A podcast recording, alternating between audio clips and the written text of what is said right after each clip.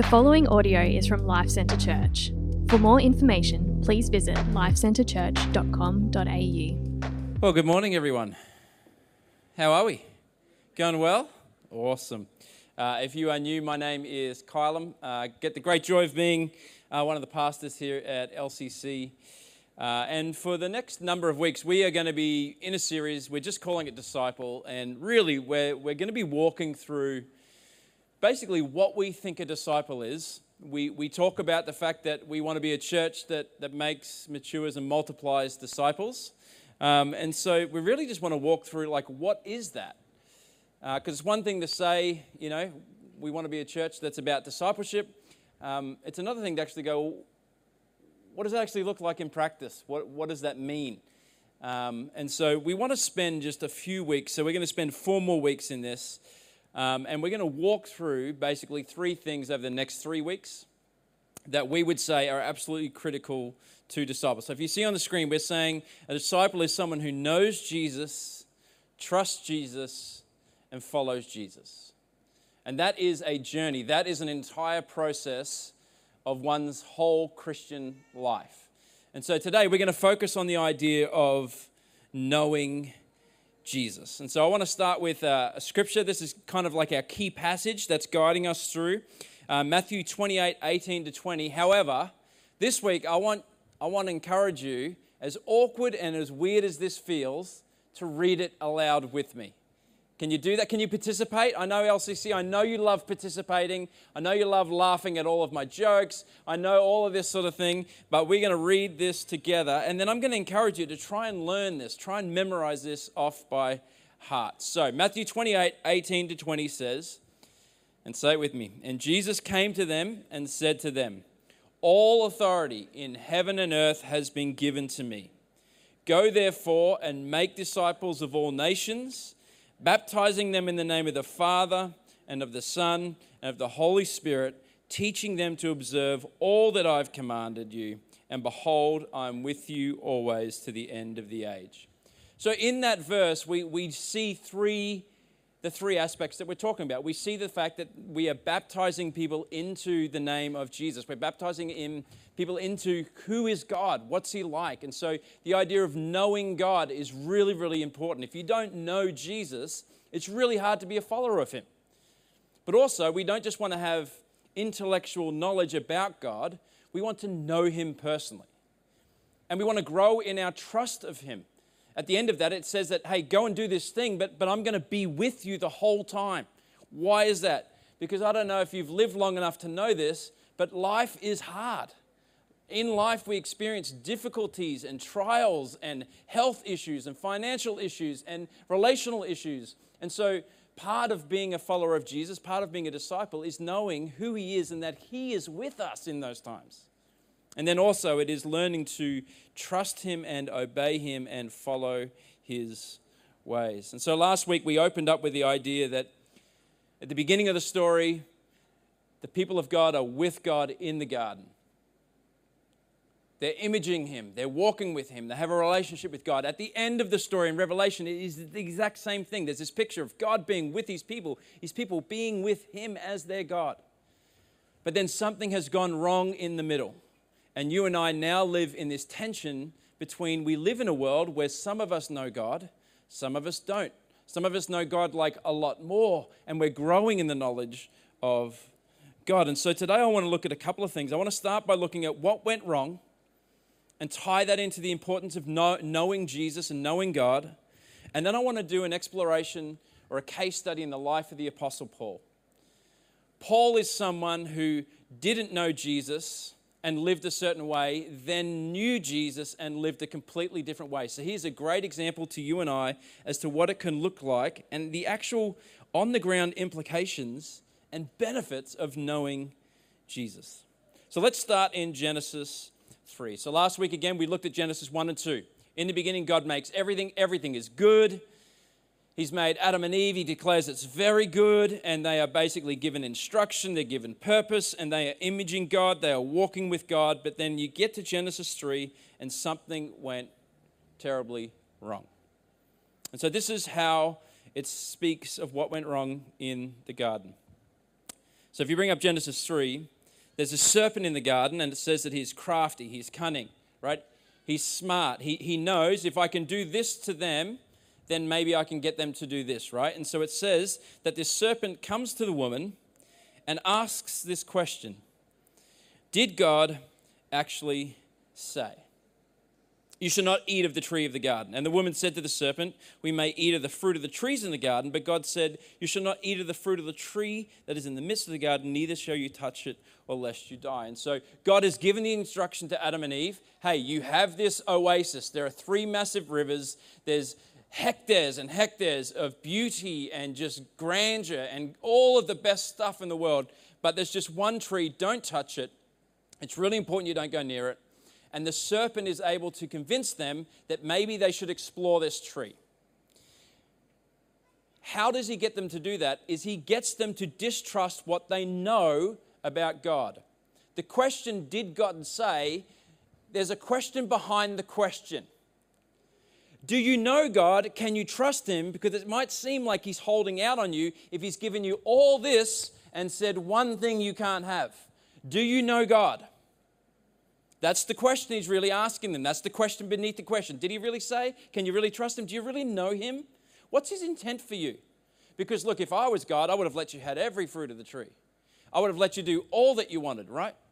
Did God really say? And as the woman comes and says, God said this, she added something to that, which is God never said, Neither shall you touch it, or lest you die. But he did say, Don't eat it. Then verse 4 says, But the serpent said to the woman, You won't die. You will not surely die, for God knows when you eat it, your eyes will be opened, and you will be like God, knowing good and evil. So when the woman saw that the tree was good for food, and that it was a delight to the eyes, and that the tree was desired to make one wise, she took of its fruit and ate, and she also gave some to her husband who was with her, and he ate. Then the eyes of both of them were opened, and they knew that they were naked, and they sewed fig leaves together and made themselves loincloths if you think about this story, everything they think they're going to get from the tree, they actually already have. They already have life, they already have knowledge. The only thing they don't know is evil. They already actually had the knowledge of good, because that's all they have in the garden. The only thing they don't have is the knowledge of evil, the very thing God wants to protect them from. But because the serpent is able to get them to doubt who they think God is, they distrust him, and now they move to an action where they're disobedient to him. And that's where everything goes wrong. So here is the battle that was for Adam and Eve in the garden, and it's for every other human being that's ever come after them is do you know God? Because every decision you're currently making, whether that's in your relationships, whether it's in your finances, whether it's in the direction of your life, all of those things can automatically be all the way traced back to your very belief about who you think God is and what He is like. Do you know God? They went from believing that God was good to believing that He might not be good. And that led to their actions. So that's how everything went wrong. And as you saw in Jesus' mission, part of the way that we come back to being God's children, to being God's disciples, is we start getting the true knowledge of the true God as He truly is. And so, knowledge and knowing God and knowing who He is is absolutely fundamental to your experience as a believer of Jesus. And maybe you're here and you're not a Christian. And part of the reason you're not a Christian is because you have a view of God that's actually inaccurate and not right. That was my story. I believed God was a certain way from what I'd seen, from what I'd heard, and I said, I want nothing to do with that person. But as I grew in on my journey, I started to realize, oh, that's actually not what he's like. That's not actually the person of Jesus. And the more I've gotten to know Jesus, the more I realize he is better than good. He is wonderful. And so in that passage in Matthew, it says, Go therefore and make disciples of all nations. And listen to this language baptizing them. That means to Baptizo is to immerse. Okay, I'm not having a crack at my Presbyterian brothers and sisters at the moment. Okay, but it does say immerse. Just throwing that out there. But I don't think the immersion that is in Jesus' mind here is purely physiologically going underwater and coming up. I think it's not less than that, I think it's more than that. It is immersing people into what? The name. We just sung a song about the name of Jesus. Baptizing, immersing people into the name. The idea of name is the identity of that person. Who is God as Father? Who is God as Son? Who is God as Spirit? And the idea of the process of discipleship is we keep growing in our knowledge and understanding of who God is. So, some of you know a bit of my story.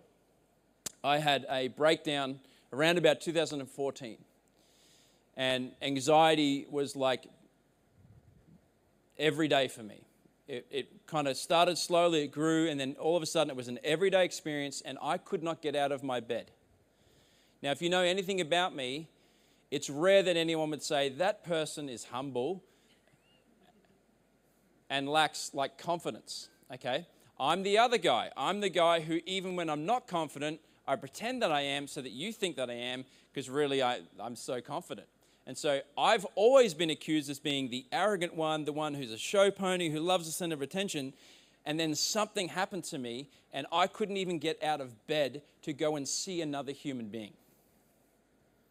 And in my struggle and in my journey, I learnt that I knew up here the concept of God being a father who promises to be present with those who are suffering, to at some point in that journey knowing God is my Father who promises to never leave nor forsake me. And He is in, in the pit with me, in my struggle, in my suffering, just as much as He is when I was on the mountaintops and everything was going well. But there was a journey for me to know that, to experientially come to the knowledge that He's not some distant being out there who kind of knows what's going on. He's kind of like someone interested. He actually, it was like the whole world stopped and God was in my bedroom with me. Arrogant, confident one who has had all of his pride shattered. And so I knew about God as my Father. I can tell you, I now know Him as my Father. So now every day I have anxiety, one of the first things I go back to is the scriptures that tell me that He has promised to never leave me nor forsake me, that He draws near to the brokenhearted. And those scriptures aren't just scriptures, they're the Word of God that deep down inside I now know. And so the process of discipleship is growing and being immersed into who is God as Father. Who is God as Son? Who is God as Spirit? And as you grow in that knowledge, your life changes. You don't just get a bigger head with bigger words where you can say ology at the end of them or ism or all of these little things, right? Those, those words are good, those words are helpful, but the purpose of those words is so they would actually penetrate deep into our heart and would change how we live our every single day life. Amen? So let's look at the Apostle Paul. In the book of Philippians, chapter 3, the Apostle Paul is speaking to a church, and he starts off by kind of giving them, hey, if anyone was supposed to like be living the dream life in Australia, like in the cultural concept of what it looks like to be like living the Australian dream, Okay, obviously it wasn't the Australian dream, but the Hebrew Israeli dream. It was me. And so what he does is he starts off this passage by going, Here's everything that I built my life on. Here's everything that, that I thought I knew that would give me security, that would give me identity, that would transform the way I lived my life. And then he switches and goes, But now that I know Jesus, let me tell you about that and how that compares. So let's just look at this before Christ's journey for the Paul. So for Paul, for the Paul. Okay. Verse 2 it says, Look out for the dogs, look out for the evildoers, look out for those who mutilate the flesh.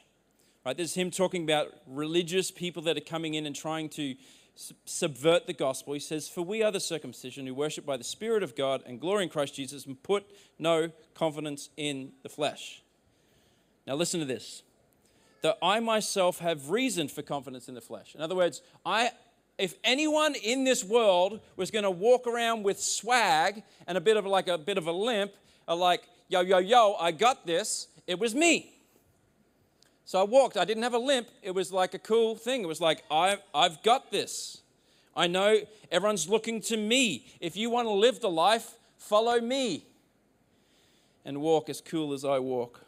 So he says, Though I myself have reason for confidence in the flesh, also, if anyone else thinks he has reason for confidence in the flesh, like if you think that you're living the dream, you think what you have, you have it to live this life, like let's compare. Let's go. Let's go. Let's do resumes, okay?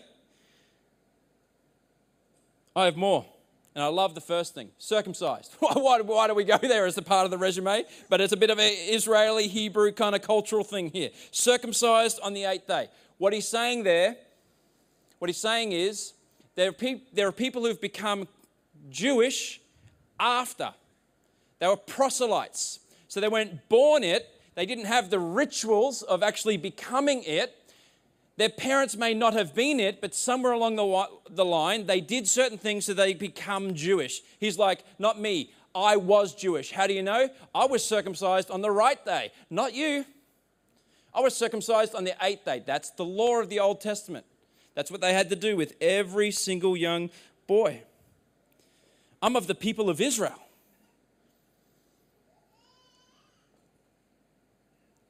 That's racism, just so you know. He is saying, I'm superior because I'm Israeli. I am not Greek. I am not Roman. I'm not Australian. I'm Israeli.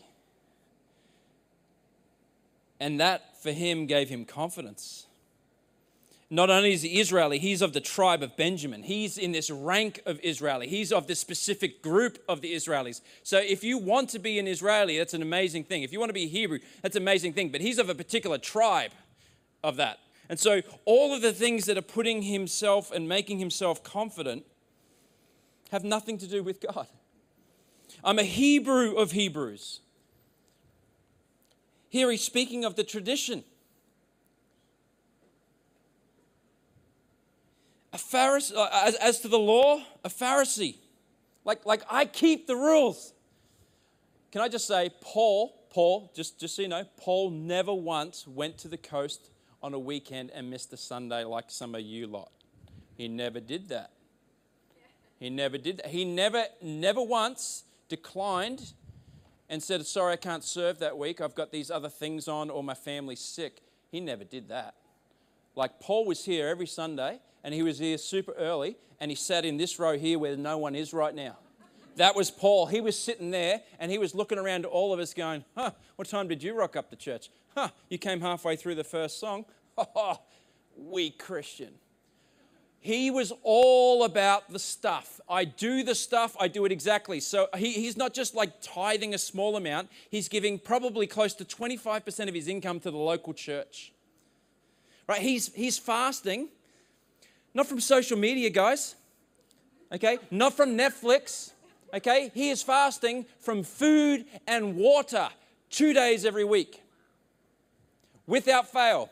He doesn't know, like, I find it really hard to memorize scripture. Paul would be like, Really? Let me quote for you Genesis 1 through to probably somewhere in the prophets. Word for word. You're struggling to, to remember John 3.16, aren't you? Okay, let me give you an easier one. John 11, 35, Jesus wept. Just lock that away. It's the easiest one of all. Like he is putting his confidence into all these things. I know my Bible.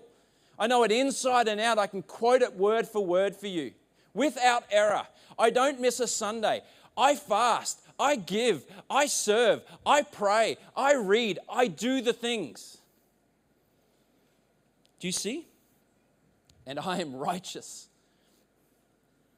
As to the law, a Pharisee. As to righteousness under the law, blameless. And then I love this, as to zeal, a persecutor of the church. See, when we do, when we do worship, his hands, his hands aren't like this. Okay, his hands are like this.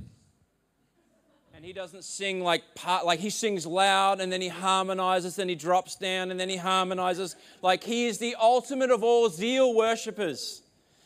When he comes to prayer and worship night, he's like up there spinning around going, Yeah, let's sing, let's dance like David danced. And we're like, No, don't dance like David danced, right? He is passionate, he is all in. And then he meets Jesus and goes, What the heck was all that? Because I did all of that. I had all of that. And I didn't know God. I didn't know Jesus. Isn't that wild? That's crazy to me. In our context, Paul would be saying, I've got two degrees. I studied under the leading professor in the world at Oxford. And then I went and got another degree at MIT. And now I own a legal firm in Australia. I'm top of the top. I'm mixing it with the high ranking people of influencers and celebrities. I'm key speaking into political leaders from around the world. Not to mention, like Bitcoin, I made it. Everyone's trying to work out who started it. It was me. I created the code, and now everyone's trying to copy the cryptocurrency. That was me. I've got the trophy wife, the three perfect kids. They're all succeeding. One's playing for the Roosters, picked that particularly for Josh Dawkins today. The other is on their way to be a doctor, top of her class. The other is a marine biologist. I have a house on the Brisbane River, a house on the coast, a house. I'm living the dream. And then he meets Jesus and goes, All of that is worthless to me. So listen to how he speaks now after meeting Jesus. Verse 7 This blows my mind. But whatever gain I had, all of those things. He's not once said any of them are bad, by the way. They're not bad. But if they don't lead me to knowing Jesus, they're not good. They're not doing what they're supposed to do. Whatever gain I had, I counted as loss for the sake of Christ. Indeed, I counted everything as lost because of the surpassing worth of knowing Christ Jesus. What are the next two words? My Lord. He knows Jesus. I love this. For his sake, I've suffered the loss of all things and count them as rubbish in order that I may gain Christ. If you read the story of Paul, if you read 2 Corinthians 11 and read all that he went through, you ask the question, why in the world would you go through all of that? Shipwrecked, stoned, beaten, lost, running.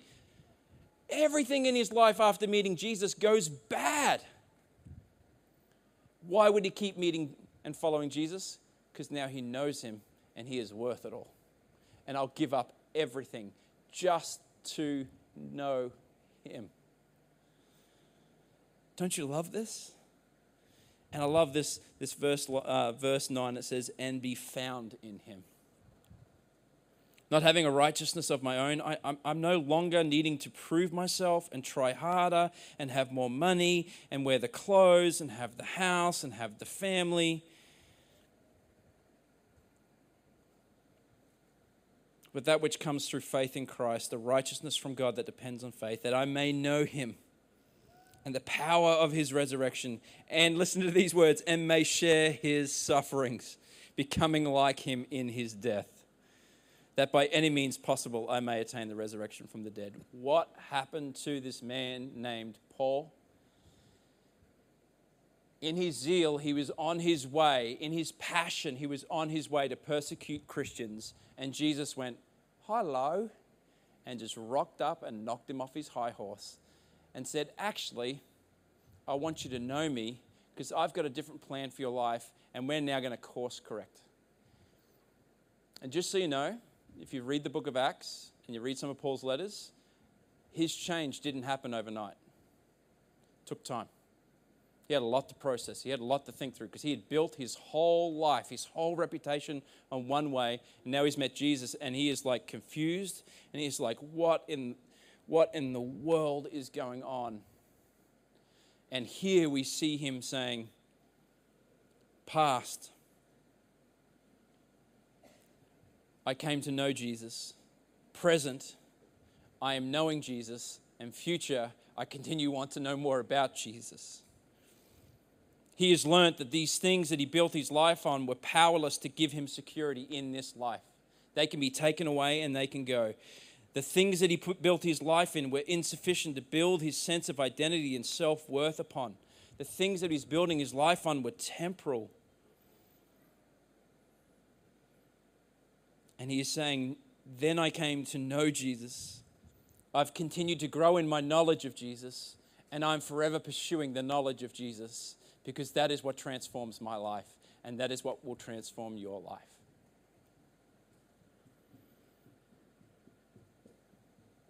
Discipleship is not linear. It's not like you just come to Jesus and then it's like it happens. It's a process. It takes time. What I knew about Jesus 20 years ago when I first became a Christian blew my mind. What I know about Jesus today blows my mind. What I will know about Jesus in 20 or 30 years will blow my mind. And, and like we prayed this morning, one day we're going to get to heaven, we're going to see him and go, Holy dooly, we, we didn't even know like a glimpse of you. And now look at what we see. so, how does, how does growing in the knowledge of Christ affect our lives? I just want to do, I just want to do exercise. And just, if I can encourage you, just engage in this for a little bit, just in your minds. The Bible tells us that God is sovereign, which means he is in control of all things, and he is good.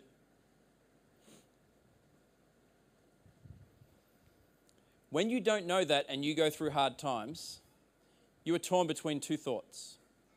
Either he is powerless or he is loveless. Is that not what we're tempted to think? God can't help me in this moment, right this second here now. So while I'm having a panic attack on a bus in the middle of Brisbane City, the doubt is I think he's powerless. I don't think he can do anything right now because I am in big, big trouble. And nor do I think he loves me because why would he let that happen to me? Right? I thought that so many times. I believed that so many times. But as I journeyed with God and I allowed God to come and reveal himself to me, at some point my belief started to change and I started to realize no, no, no, Jesus is sovereign and he can help me right now. I am going to be okay. And he loves me, so whilst I don't know what the plan is that he's doing right now, I know that it's good. So a few weeks ago, I went to Japan. And I've not caught a bus for over six years. I've gone back to catching planes. I've gone back to being in the back seats of cars. I've gone back to flying. But a bus, who needs them, right? They're of the devil. We all agree. They're demonic, and there's all sorts of evil that happens on buses. So I was like, I'm not going on a bus. And my, my counselor has been journeying with me slowly to get back. And the goal for this year was to maybe at some point get on one station, hop off the next station, and then get back on and hop and see if we could do that. And then I went to Japan, and guess what I had to do with no time to even think? Had to get on a bus in a country where I don't know anyone. And I'm like, I, no, no, no one told me the bus. If you had told me, we would have said no to the Japan trip because that wasn't on. And so I just had to get on this bus. And in that moment, I had to have an inner dialogue with myself to go, Do you know Jesus right now? Because you weren't planning for this, you're not prepared for this. And I just had a little conversation, a little prayer with God. I said, God, you are, you are sovereign, and you knew. You knew before I even bought the ticket to go to Japan that I'd be on this bus. You knew that. I didn't know. And in your sovereign plan, you chose not to tell me and reveal to me that that was going to happen because I probably would have gone anxious the whole time. And now I'm on the bus and I trust that you are good and you have me. And I had zero anxiety, didn't have to take a single tablet. Praise God. Six year journey, God just did it like that. Now, I'm not getting on the Carmichael bus to go to their stupid, you know, thing with the kids, their excursion. I ain't doing that. Okay, I'm sending all the staff here that go to Carmichael. You guys are doing that. And I'm, and I'm going to tell you that God is sovereign, He is good, and you can do it. Shane, I'm getting laughs today. Just, just, it's great. if God, in the person of Jesus, has died on the cross for your sins, He is your forgiver. And some of you, you have a past and you can't get through it. And it keeps holding on to you and it keeps, you look back there and you're like, I'm so filled with shame and guilt. And I want to say to you, get to know Jesus, the great forgiver. Because when you live guilt free, guilt free Christianity is so great. It is so freeing to go, that's way back there, and that is in God's redemptive hand. I can't do anything about my past. Jesus is your great forgiver. He has cleansed you from all unrighteousness. He has dealt with your sin, past, present, and future, which means today, when you go home and, and then you say again, what you do now that you know that that's true, you keep turning back to Jesus really, really quickly with repentance. And you say, God, I am so, I'm, I'm so sorry for my sin. Thank you for forgiving. And you pick up the forgiveness of God and it gets into you. And now you live free. And then you can share some of your story with others. If Jesus is my older brother, that's what the Bible tells me. I don't know if you have older brothers. Older brothers are great because older brothers protect you.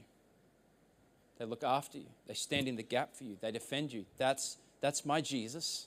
And so, as the enemy comes and stands and tries to accuse me and tell me all the things that I am, I'm not, all the things that I've done wrong, my older brother stands up and says, Shut your mouth, or I'm going to shut it for you. He tells the accuser, Shut it, stop. That's Jesus. When I don't know how to talk to God, the Bible says that Jesus helps me with my prayers. I don't know what to pray, how to pray it. Anyone here like that? You hear someone else pray, you're like, Whoa, well, man, they walk with Jesus. Like my prayers are like, uh, yeah, hey God, um, like if you could just help me today, and you feel like you don't have this awesome prayer life, and Jesus is like, that's okay, I'm teaching you, journey with me, come to know me, and I will help you on how to pray. This is how Paul speaks in Galatians 2:20, one of my favorite verses in all of the Bible about his life. He says, I've been crucified with Christ. It is no longer I who live, but Christ who lives in me. And the life I now live in the flesh, this physical life, this earthly life I live, I live by faith in the Son of God. Listen to, who loved me and gave himself for me. God is my friend and my Savior. And that has changed his life. Church, do you know Jesus? Or do you just know about him? Do you walk with Jesus? Or do you just hear other people's stories of Jesus? Jesus died for me, Jesus died for you, so that you could walk with him. So, as the band come up, I just want to give you a couple of things, a couple of encouragements of how we can grow in our knowledge of God. Number one, it's the Bible. The Bible is God speaking to people. It is the story of God to us. If you want to know what Jesus is like, read the book. And as you read the book, you're like, I don't understand it. That's okay. Just keep reading the book. Over time, you grow. You see stories that resonate with you. For me, the story of Joseph, of feeling abandoned, was something that God spoke to me to go, hey, I was with Joseph in the pit as much as I was with him when he was prime minister right? And two I see. Like I was with him throughout the whole journey. And as I was reading that, I was like, that's who God is. That's what he's like. So delight in the word of the Lord. That's what Psalm 1 says is that uh, blessed is the man who walks not in the counsel of the wicked, nor stands in the way of sinners, nor sits at the seat of scoffers, but his delight is in the law of the Lord, and on his law he meditates day and night. Bob Parsons says so many are looking for special revelation from God while it sits on their shelves gathering dust. You and I have access to the Bible in a way that no other generation in human history has. Can I encourage you? Just find ways to listen to it while you drive, listen to it while you sleep. Open it up and read it. If you don't have a Bible, we've got free Bibles down the back. Take it. If you've got a Bible and you've lost it, there's a free Bible down the back. Take it. They're for you, they're for free because we want you to learn who is Jesus. Secondly, pray to Him. This is not a one way relationship. Start opening dialogue and start pouring out your heart to Jesus, pouring out your heart to God. And as you do that, as you let Him speak to you and you speak to Him, over time you grow in knowing who your God is. And where you are today is not where you'll be in five years and in 10 years and in 15 years you will know Him better. Corporate worship, what we are doing today, it's supernatural. God has promised to meet His people in a special way as they gather. And so there are things even today that God is doing in your mind, in your heart, to reveal Himself to you. So come and just keep coming and let the songs we sing, let the people who you engage with and talk to, let the word of God that gets read and spoken penetrate your heart. Community, build friendships with those that know Jesus. We, we want to be a church that loves non Christians and serves them. But one of the greatest helps to growing and knowing Jesus is walking with others that are growing and knowing Jesus because you will start to see things in them and hear their stories and see what God does. And you're like, wow, God is crazy good. And I see that in your story. And persevere through trials,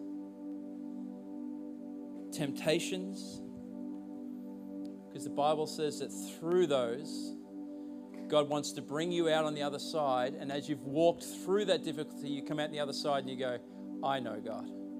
And without those things, you wouldn't have known God. Let me just give you one example, and then we'll finish. I know my wife has unconditional love and commitment and faithfulness to me because we went through the breakdown. Pregnant with fourth child, working a job, and I can't get out of bed. And guess what? She never left me. She read the Bible to me every single day. When I didn't want to hear it, she told me to shut up and listen. And so, my understanding, my experiential knowledge of the love that my bride has for me has grown because we went through trials, because we went through hard times. And it is the same with God. He will pull you through and get you through. And on the other side of that, you will go, Now I know that He doesn't abandon me. Now I know that He is faithful and good. Now I know that He turns all things together for good, that those who love Him as you go through that hard time and you see what he did, you're like, wow. Amen? Hey, church, let's know Jesus. Let's commit together to know him and walk with him. Let's give each other grace and mercy and time and patience as we do that. Amen? Amen. Let's pray. Lord, we thank you. For without you revealing yourself to us, we would never know you. The scriptures are clear that we love you because you first loved us, that it was you who opened up our eyes and opened up our ears, replaced our heart of stone with a heart of flesh that would be open to exploring you and seeing you.